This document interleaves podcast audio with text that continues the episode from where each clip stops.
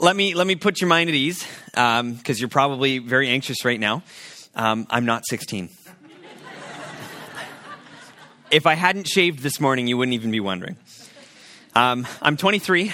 That that probably doesn't help your anxiety at all. Um, but but you so you might ask and you might wonder what what does a 23 year old have to say? How can he even preach?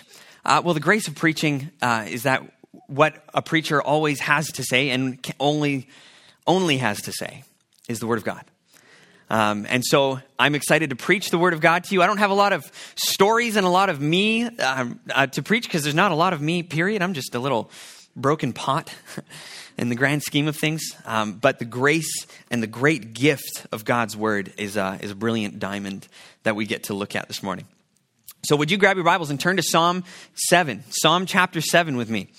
Uh, and let me let me warn you, uh, because you've been through the Psalms through this summer, uh, and you've been looking into this great storehouse of riches of experience that David had, and, and calling out to the Lord, and, and, a variety of psalmists, a variety of writers uh, who cry out to God, knowing that God is the only one who can help and who can deliver in these in these circumstances.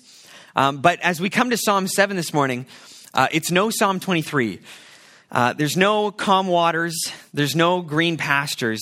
Uh, we get right to the heart of the justice of God, right to the heart of His righteousness, uh, His judgment. And so it's, uh, it's not necessarily a happy uh, psalm, but the conclusion um, will bring us to the gospel. Uh, which is the goal of every time we, we come to the scriptures. So I'm excited for us to get there. Let's read Psalm chapter 7 together. O Lord my God, in you do I take refuge. Save me from all my pursuers and deliver me. Lest like a lion they tear my soul apart, rending it in pieces with none to deliver. O Lord my God, if I have done this, if there is wrong in my hands, if I have repaid my friend with evil, or plundered my enemy without cause, let the enemy pursue my soul and overtake it, and let him trample my life to the ground and lay my glory in the dust. Arise, O Lord, in your anger. Lift yourself up against the fury of my enemies. Awake for me. You have appointed a judgment. Let the assembly of the peoples be gathered about you. Over it return on high. The Lord judges the peoples. Judge me, O Lord, according to my righteousness and according to the integrity that is in me. Oh, let the evil of the wicked come to an end. And may you establish the righteousness, you who test the minds and hearts, O righteous God. My shield is with God, who saves the upright in heart. God is a righteous judge and a God who feels indignation every day. If a man does not repent, God will whet his sword. He has bent and readied his bow. He has prepared for him his deadly weapons, making his arrows fiery shafts. Behold, the wicked man conceives evil and is pregnant with mischief and gives birth to lies. He makes a pit, digging it out, and falls into the hole that he has made. His mischief returns upon his own head, and on his own skull his violence descends. I will give to the Lord the thanks due his righteousness, and I will sing praise to the name of the Lord the Most High. Let's pray together. Great Heavenly Father, we, we thank you so much for the great gift of your word, that we can come to it and we can be assured uh, that we are hearing your truth. And so we pray that your Holy Spirit, the, the power of your Holy Spirit, would allow us to understand and we would be shaped and we would be sanctified by the truth. So thank you so much for your presence among us this morning. And we thank you, Lord, that you hear our prayers uh, and you know each of us. So thank you for your word. Would you, would you guide us as we uh, dive into it? And we pray this in the name of Jesus. Amen. Perhaps the most dangerous action in the pursuit of justice is the pointing of a finger. And since Genesis 3, man's disposition has been to cast blame upon somebody else, to, to mar the reputation of somebody else for personal gain. This woman, whom you gave to be with me, she gave me the fruit of the tree. Yet, such casting of blame is never more abhorrent, never more detestable than when it's knowingly a false accusation. And this is where we find David. David has been accused falsely, and he is going to cry out, Justice, God, would you deliver me? So we learn from the title that, that David's writing this in response to the words of Cush, a Benjamite. Now, we, we don't know much about Cush. We don't know uh, much of what he said. The scriptures in other places don't give us more detail. But we do know that he's accusing David of something, and David is convinced that it's false. In verse 3, that's where we, where, it's where we understand this. He says, Oh Lord my God, if I have done this, if there is wrong in my hands, if I have repaid my friend with evil or plundered my enemy without cause, let my enemy pursue my soul and overtake it. If, if what's been said of me is true, God, then let justice be done. And so we see David is, David is responding to a false accusation. And it's, it's not terribly difficult for us to imagine a reason why a Benjamite might have an accusation to make against David or might have some, some animosity toward him. Because remember, uh, King Saul was a Benjamite. And so it could very well be that while King Saul uh, is pursuing David, this Benjamite now comes up with a false accusation to, in some measure, justify Saul's actions. Um, because Benjamin, the, the, the, tribe of Benjamin, was a bit of a, of a nobody tribe. And suddenly, Saul is king. There's glory and there's honor given to this tribe that was once nothing. So it could be that while kings, uh, while Saul is king, that, that he's making an accusation simply to justify what Saul's doing. It could be after Saul is dead. And the glory and the honor that, that Benjamin had is now nothing. And the one whom Saul had pursued is now king on the throne where Saul once sat. It's not hard to imagine why Cush might have come up with a false accusation. But what we need to understand is that this psalm is an incredibly relevant psalm for us. And whether it's relevant right now, we can be sure that it will be relevant in our lives, that there will come a time when we will need to know and we will need to understand how David expresses this cry to the Lord. Because in John 15, verses 18 to 19, Jesus says this to his disciples If the world hates you, know that it has hated me before it hated you. If you were of the world, the world would love you as its own. But because you are not of the world, but I chose you out of the world, therefore the world hates you. Now, Paul tells us that the gospel is a stumbling block to the Jews and it's folly to the Gentiles. It's foolishness. And so the world, Jesus says, though the world hated me, so much so that they crucified him on a cross, if they hated me, how much more will they hate you who follow me? And even more succinctly in 2 Timothy 3:12, Paul says this, indeed, all who desire to live a godly life in Christ Jesus will be persecuted. Church, if we continue to press after Jesus Christ and to try and fulfill a godly life, we will be persecuted. It's a reality. And so David finds himself on the, the bitter end of injustice. Somebody is, is making a claim against him that's not true. And we will, will likely, almost assuredly, come to those situations. Whether or not it's going to be us, against us personally, against our church, against our brothers and sisters, injustice will happen. And the church is going to take the bitter end of, of much of it. So then we need to, we need to know if this is going to happen, if we're going to be uh, if we're going to be accused falsely, if we're going to receive injustice, if things are, are not going to go well and people are going to begin to mock and scorn, how do we respond? If this is going to happen, what am I going to do? Or if it's already happening, what do I do? And so this psalm for us raises a number of questions and then answers them for us, for us to understand if this is surely going to happen, how do we respond to it? And that's the very first question. Simply this How should I respond if I'm the object of injustice? How should I respond? Well, let's, let's notice first that David doesn't begin the psalm by saying, Well, you know what? Sticks and stones may break my bones, but words will never hurt me. That's not how he responds. That's not what he says. And, and how many of us have said that or have heard that said? And yet we know by experience that it is just not true, right? Words cut deeply, words matter. Now, we know this not only experientially because we've felt the pain of words and we've perhaps we've dished out the pain of words. Uh, not only do we know this experientially, we know this biblically that words matter. In James, we're told in chapter 3 to tame the tongue And he says, look, look at the ships. They, they have, they're large. They're driven by strong winds. They're guided by a very small rudder, wherever the will of the pilot directs. So also the tongue is a small member, yet it boasts of great things. How great a forest is set ablaze by such a small fire. And how relatable is that now in, in BC when we're, we're experiencing many fires and smoke?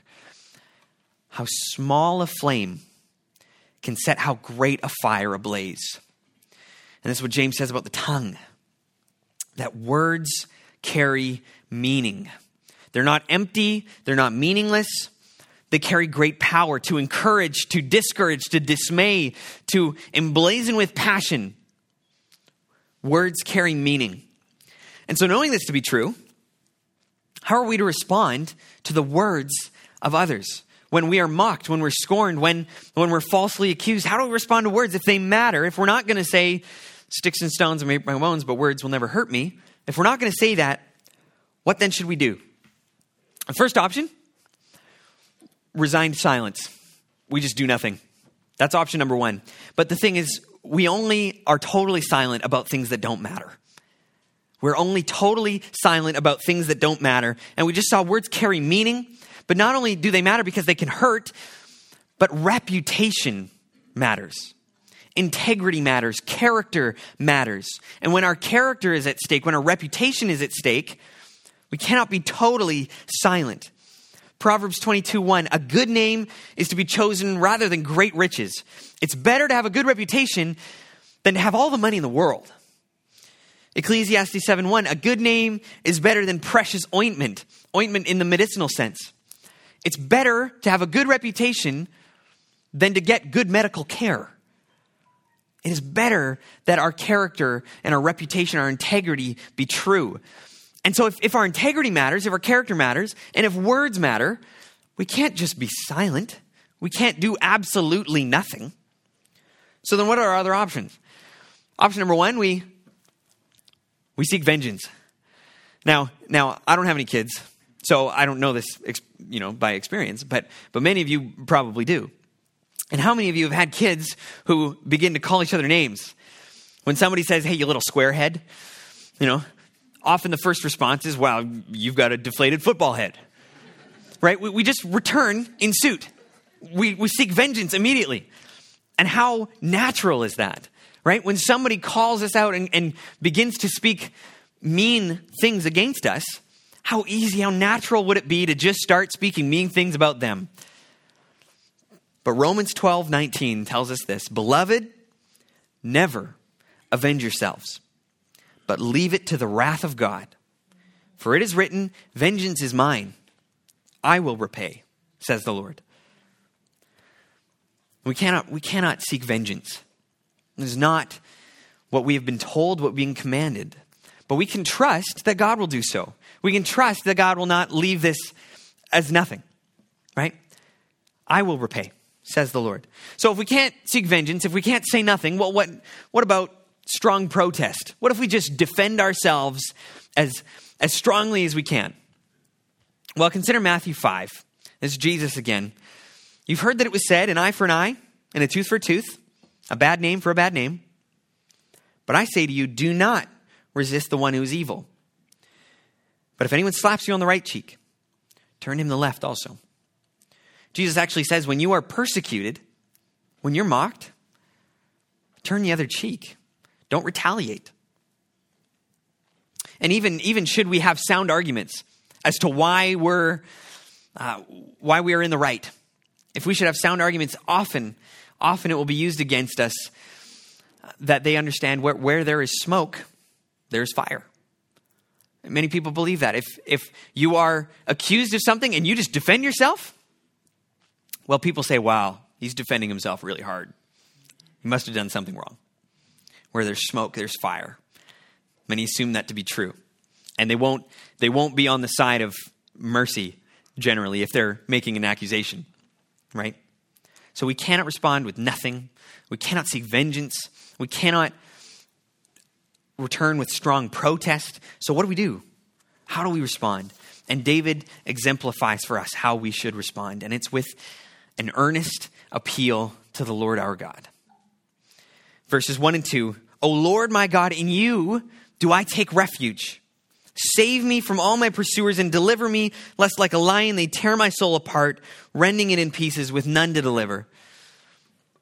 The simple existence of Psalm 7 ought to encourage us that there is something to be done when we're mocked, when we're scorned, when we're persecuted, when we're the object of injustice. And that is that we are to cry out to God because we need to trust somebody. We need to go to somebody for justice. And, and we could go to the courts of the world, we could, and, and many times perhaps it will be to the right, they will judge rightly. But we cannot be absolutely assured that every time. And the courts of men do not know the hearts of men, whereas God does. And if we come before the Lord our God with an earnest appeal, He knows every detail. He knows that if my heart, He knows if my heart's in the wrong place. He knows if the wickedness was truly done with intention. He knows all of the details. And He alone can be our refuge. And this is David's cry In you do I take refuge. I have nowhere else to hide but in you, my God. For you are sure and steadfast in the right and in truth. So we, we turn to him. We turn to him with an earnest appeal because he is the only one who is able to bring justice in the right way every time faithfully. But David also exemplifies for us how how we should come before the Lord with his appeal. Do we just every every time somebody says something mean against us, we just shout off, God, I've been I've been mocked, I've been scorned, help me. Or is there something more to be done in how? And David exemplifies it for us. The how is with sober self examination. Verses 3 to 5 O Lord my God, if I have done this, if there is wrong in my hands, if I have repaid my friend with evil or plundered my enemy without cause, let the enemy pursue my soul and overtake it. Let him trample my life to the ground and lay my glory in the dust. And then down in verse 8 again, he says, The Lord judges the peoples. Judge me, O Lord, according to my righteousness and according to the integrity that is in me. Now, David's not saying, I'm perfect, I'm totally righteous, I'm, I have total integrity. We know that all have sinned. What David is expressing here is that in this accusation, in this claim, I am innocent. And I'm sure of it. He's so sure that he almost declares a curse on himself. If it's true, let my enemy pursue me and overtake my soul. He shows us that as we come before the Lord, we need to be, we need to be sure that we're in the right. We need to be sure that as we come before the Lord, we are not actually the guilty party. Because God's not our servant. He's not our servant where we can screw up and, and, falter in life decisions and do something wrong and then come to him and say, God, would you just fix this? Would you fix this? And would you, would you, would you bring justice? Would you, would you do harm to the wicked? If we're in the one, if we're the one in the wrong, we need to come with a heart of repentance, not with a cry for justice. We, we call out for grace and mercy. And so we need to come when we are when we're wrongly accused, when we're mocked, when we're persecuted. We can't stay silent. We can't revenge ourselves. We cannot speak up with strong protest, but we can come to him who hears our cry and who will be faithful to bring justice every time.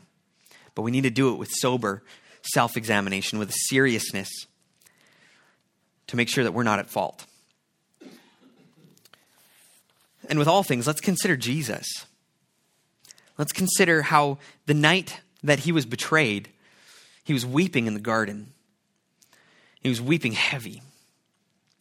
And he didn't, he didn't pray, God, would you bring justice against my enemies? Would you bring down, uh, would you bring down fire upon the wicked who are going to, in just a number of days, falsely accuse me? And Jesus then will be falsely condemned and will be killed as a criminal for a crime he never committed.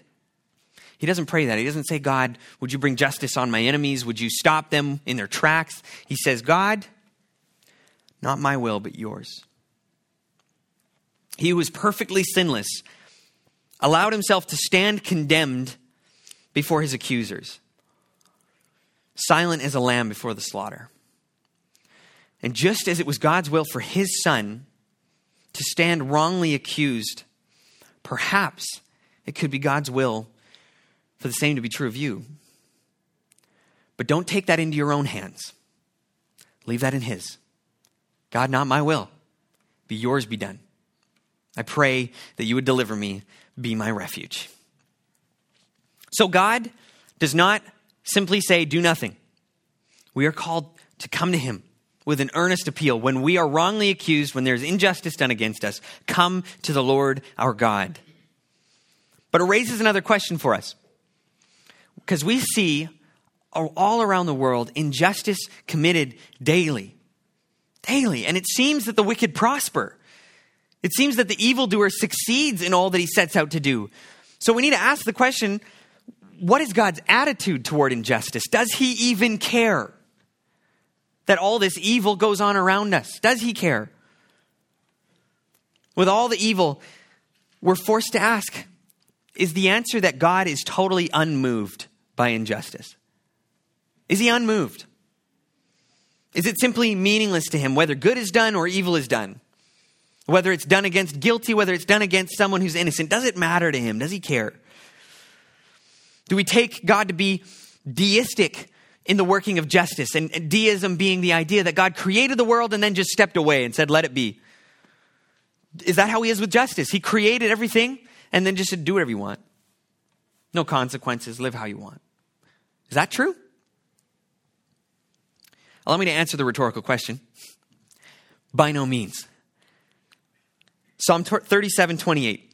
For the Lord loves justice, he will not forsake his saints. Psalm 103 6. The Lord works righteousness and justice for all who are oppressed. Psalm 140 verse 12. I know that the Lord will maintain the cause of the afflicted and will execute justice for the needy. So we see that God is not unmoved by, by injustice. In fact, he is moved by it. He will respond to it. He will defend the afflicted. He will stand on the side of the oppressed. He is moved. But, but then we, we need to ask okay, he's righteous.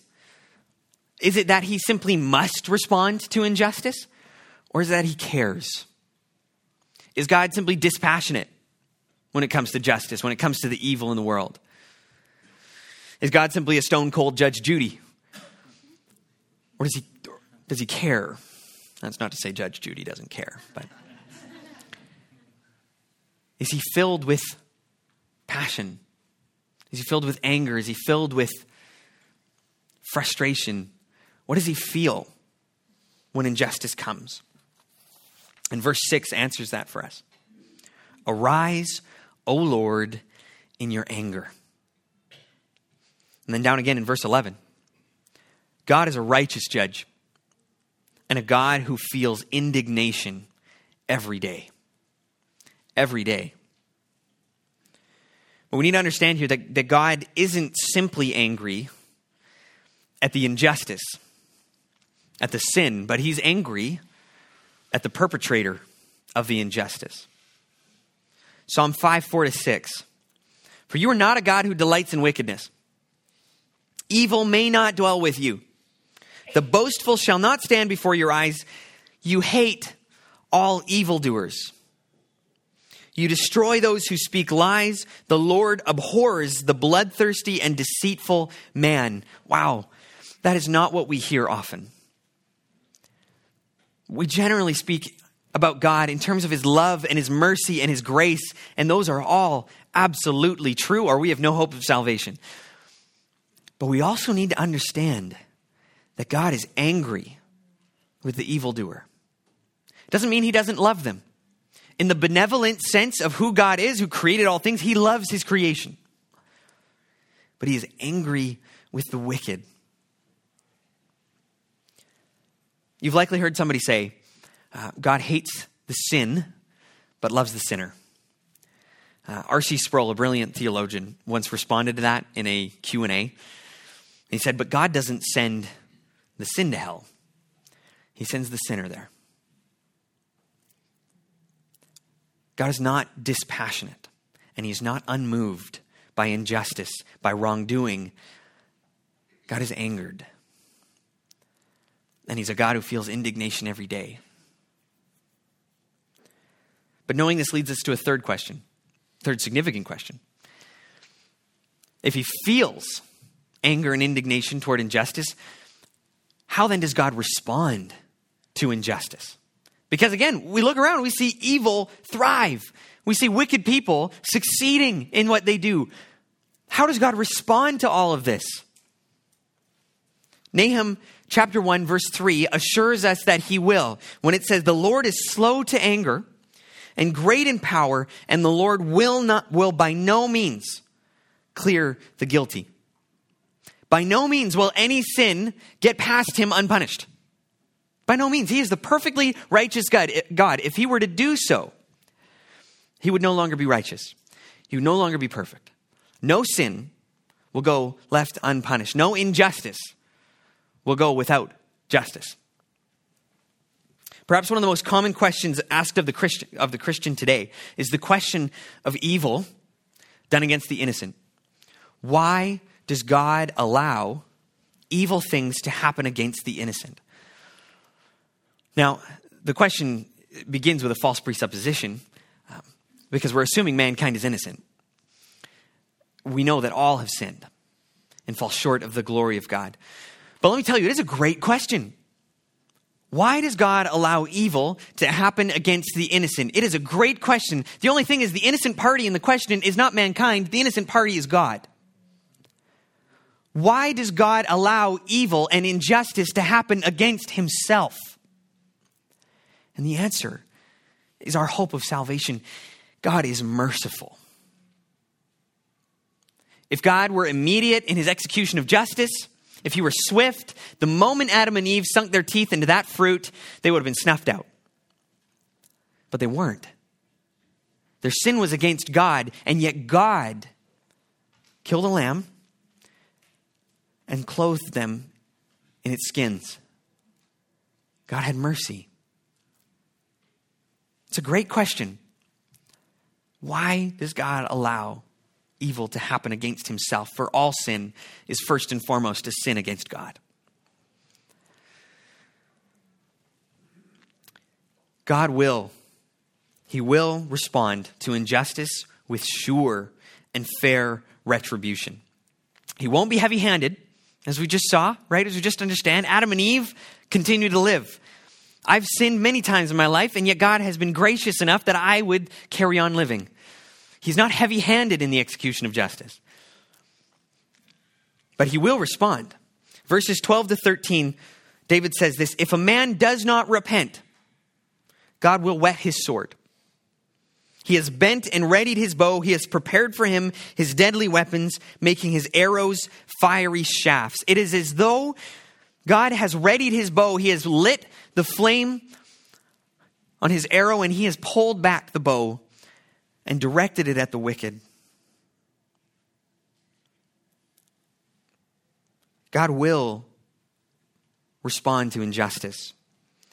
Not only will he respond to the wicked, but he will respond in defense for the righteous and the upright. Verse 10 My shield is with God who saves the upright in heart. Not only does he run to justice and to the punishment of sin, but he runs to the defense of the upright.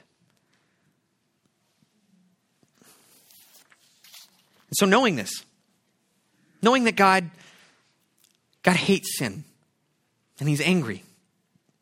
And knowing that he will respond, we're forced to ask a final question which is a great question. Will there be justice in this life? Am I going to see it? Or is it all just going to happen before the judgment seat of Christ in the end? Is that where it's all going to happen? Or, or will an eye for an eye, a tooth for tooth be true in this life? Is that ever going to happen? And the answer is this God has and will continue to bring justice in this life, should he see fit to do so. But all injustice shall be paid for in the life to come. Verses 14 to 17. This is how David ends his psalm. Behold, the wicked man conceives evil and is pregnant with mischief and gives birth to lies. He makes a pit, digging it out, and falls into the hole that he's made.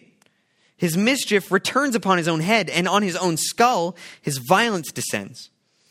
And then in a shift, David ends with this I will give to the Lord the thanks due to his righteousness, and I will sing praise to the name of the Lord Most High. Now, that last verse is really interesting because we don't know how the story resolves. We don't know if David gets justice. We don't know if Cush is proven wrong. We don't know that.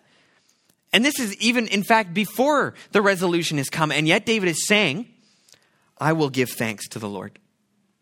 Whether justice is served now or justice is served later, I will give thanks to the Lord and I will praise him. That's how he responds. But notice the verses before where he says, they dig a hole and then they fall into it. Their mischief comes back upon their own heads. God has many times brought justice in this life. Consider Pharaoh. Pharaoh, who is terribly wicked against the people of Israel, who oppresses them. God sends plagues against the people of Israel, culminating in the, son, the death of Pharaoh's firstborn son. Consider Haman in the book of Esther, who fought so hard to see the people of Israel oppressed. And even especially against Mordecai. He built gallows in his backyard to hang Mordecai on. And we find at the end of the book of Esther that Haman himself hangs from those gallows. And, and even consider Jezebel, who incited her husband in 1 Kings 21 to have a man killed so that she could just have his vineyard. And the, uh, the prophet Elijah comes and says, Dogs will come and lick up your blood from the streets and she is thrown from the upstairs window a number of years later and is eaten by wild dogs. God has many times brought justice in this life. It's not the fullness of justice because no one ill against us can satisfy the sin that we've committed against an eternal God. But there will be justice if God should see fit to do so. And sometimes He doesn't. Sometimes He doesn't. And, and we know that. We've seen many a person live an evil, wicked life to the very day they die, and they die in the splendor of all that they have earned and all that they have wickedly acquired. It's happened many times. It pleases God to allow that to happen, that justice isn't served. But we can rest assured that it will certainly be served in the life to come. Certainly. Now, again, this wasn't this, this is no Psalm 23. we haven't been we haven't been swimming down streams of water as we've considered the justice of God. But church, it is so important that we understand the justice of God. It's important that we understand that he's angry against sin and he's filled with indignation every day it's important because understanding the justice of God is to us a shining light upon the diamond of the gospel. God shows his love for us in that while we were still sinners, Christ died for us. And, and sinners, not just in the, in the loose way that we use it all the time. Remember what we've just talked about rightly objects of God's wrath while we deserved his anger and his wrath and his indignation, Christ died for us. What amazing grace. That song was well written. That saves a wretch like me.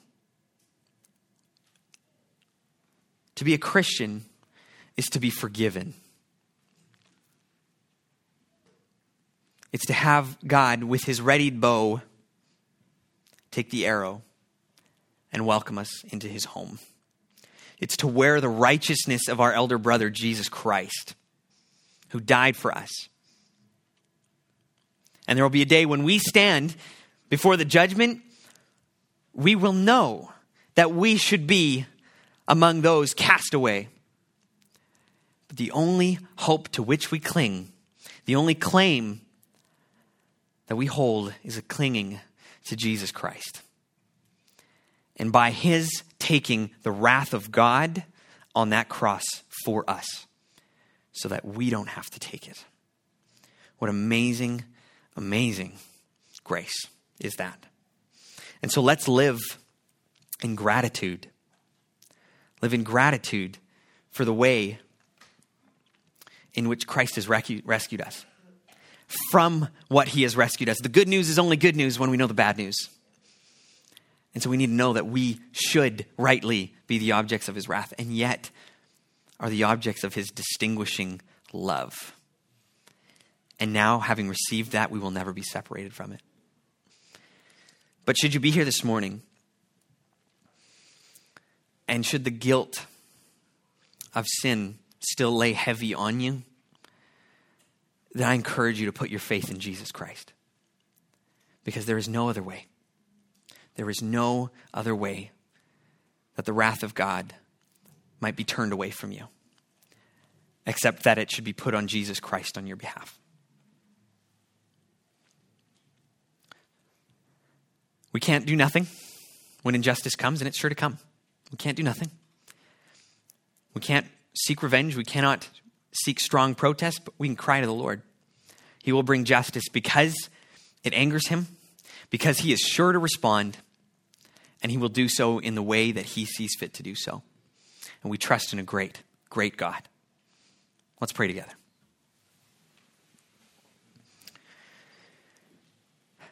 Heavenly Father, we, we just give you praise. And we give you glory, we give you honor for the great mercy that we have received through your Son, Jesus Christ.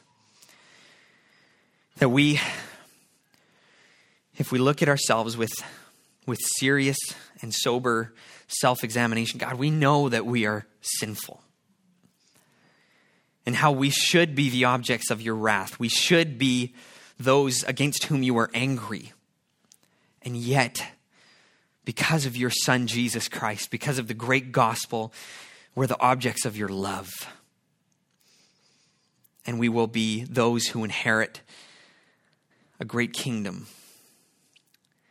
And so we thank you so much for your word. We thank you, Lord, that we can come and we can learn difficult things, that your word does not back away from the parts and the, the pieces of your character that can cause us to shudder. Your word does not back away. And so we thank you that we had the privilege to study it this morning. Uh, would you work in our hearts to deepen our affection for you and the grace that you have on us? So thank you again. And we pray this all in the name of Jesus, our Lord. Amen.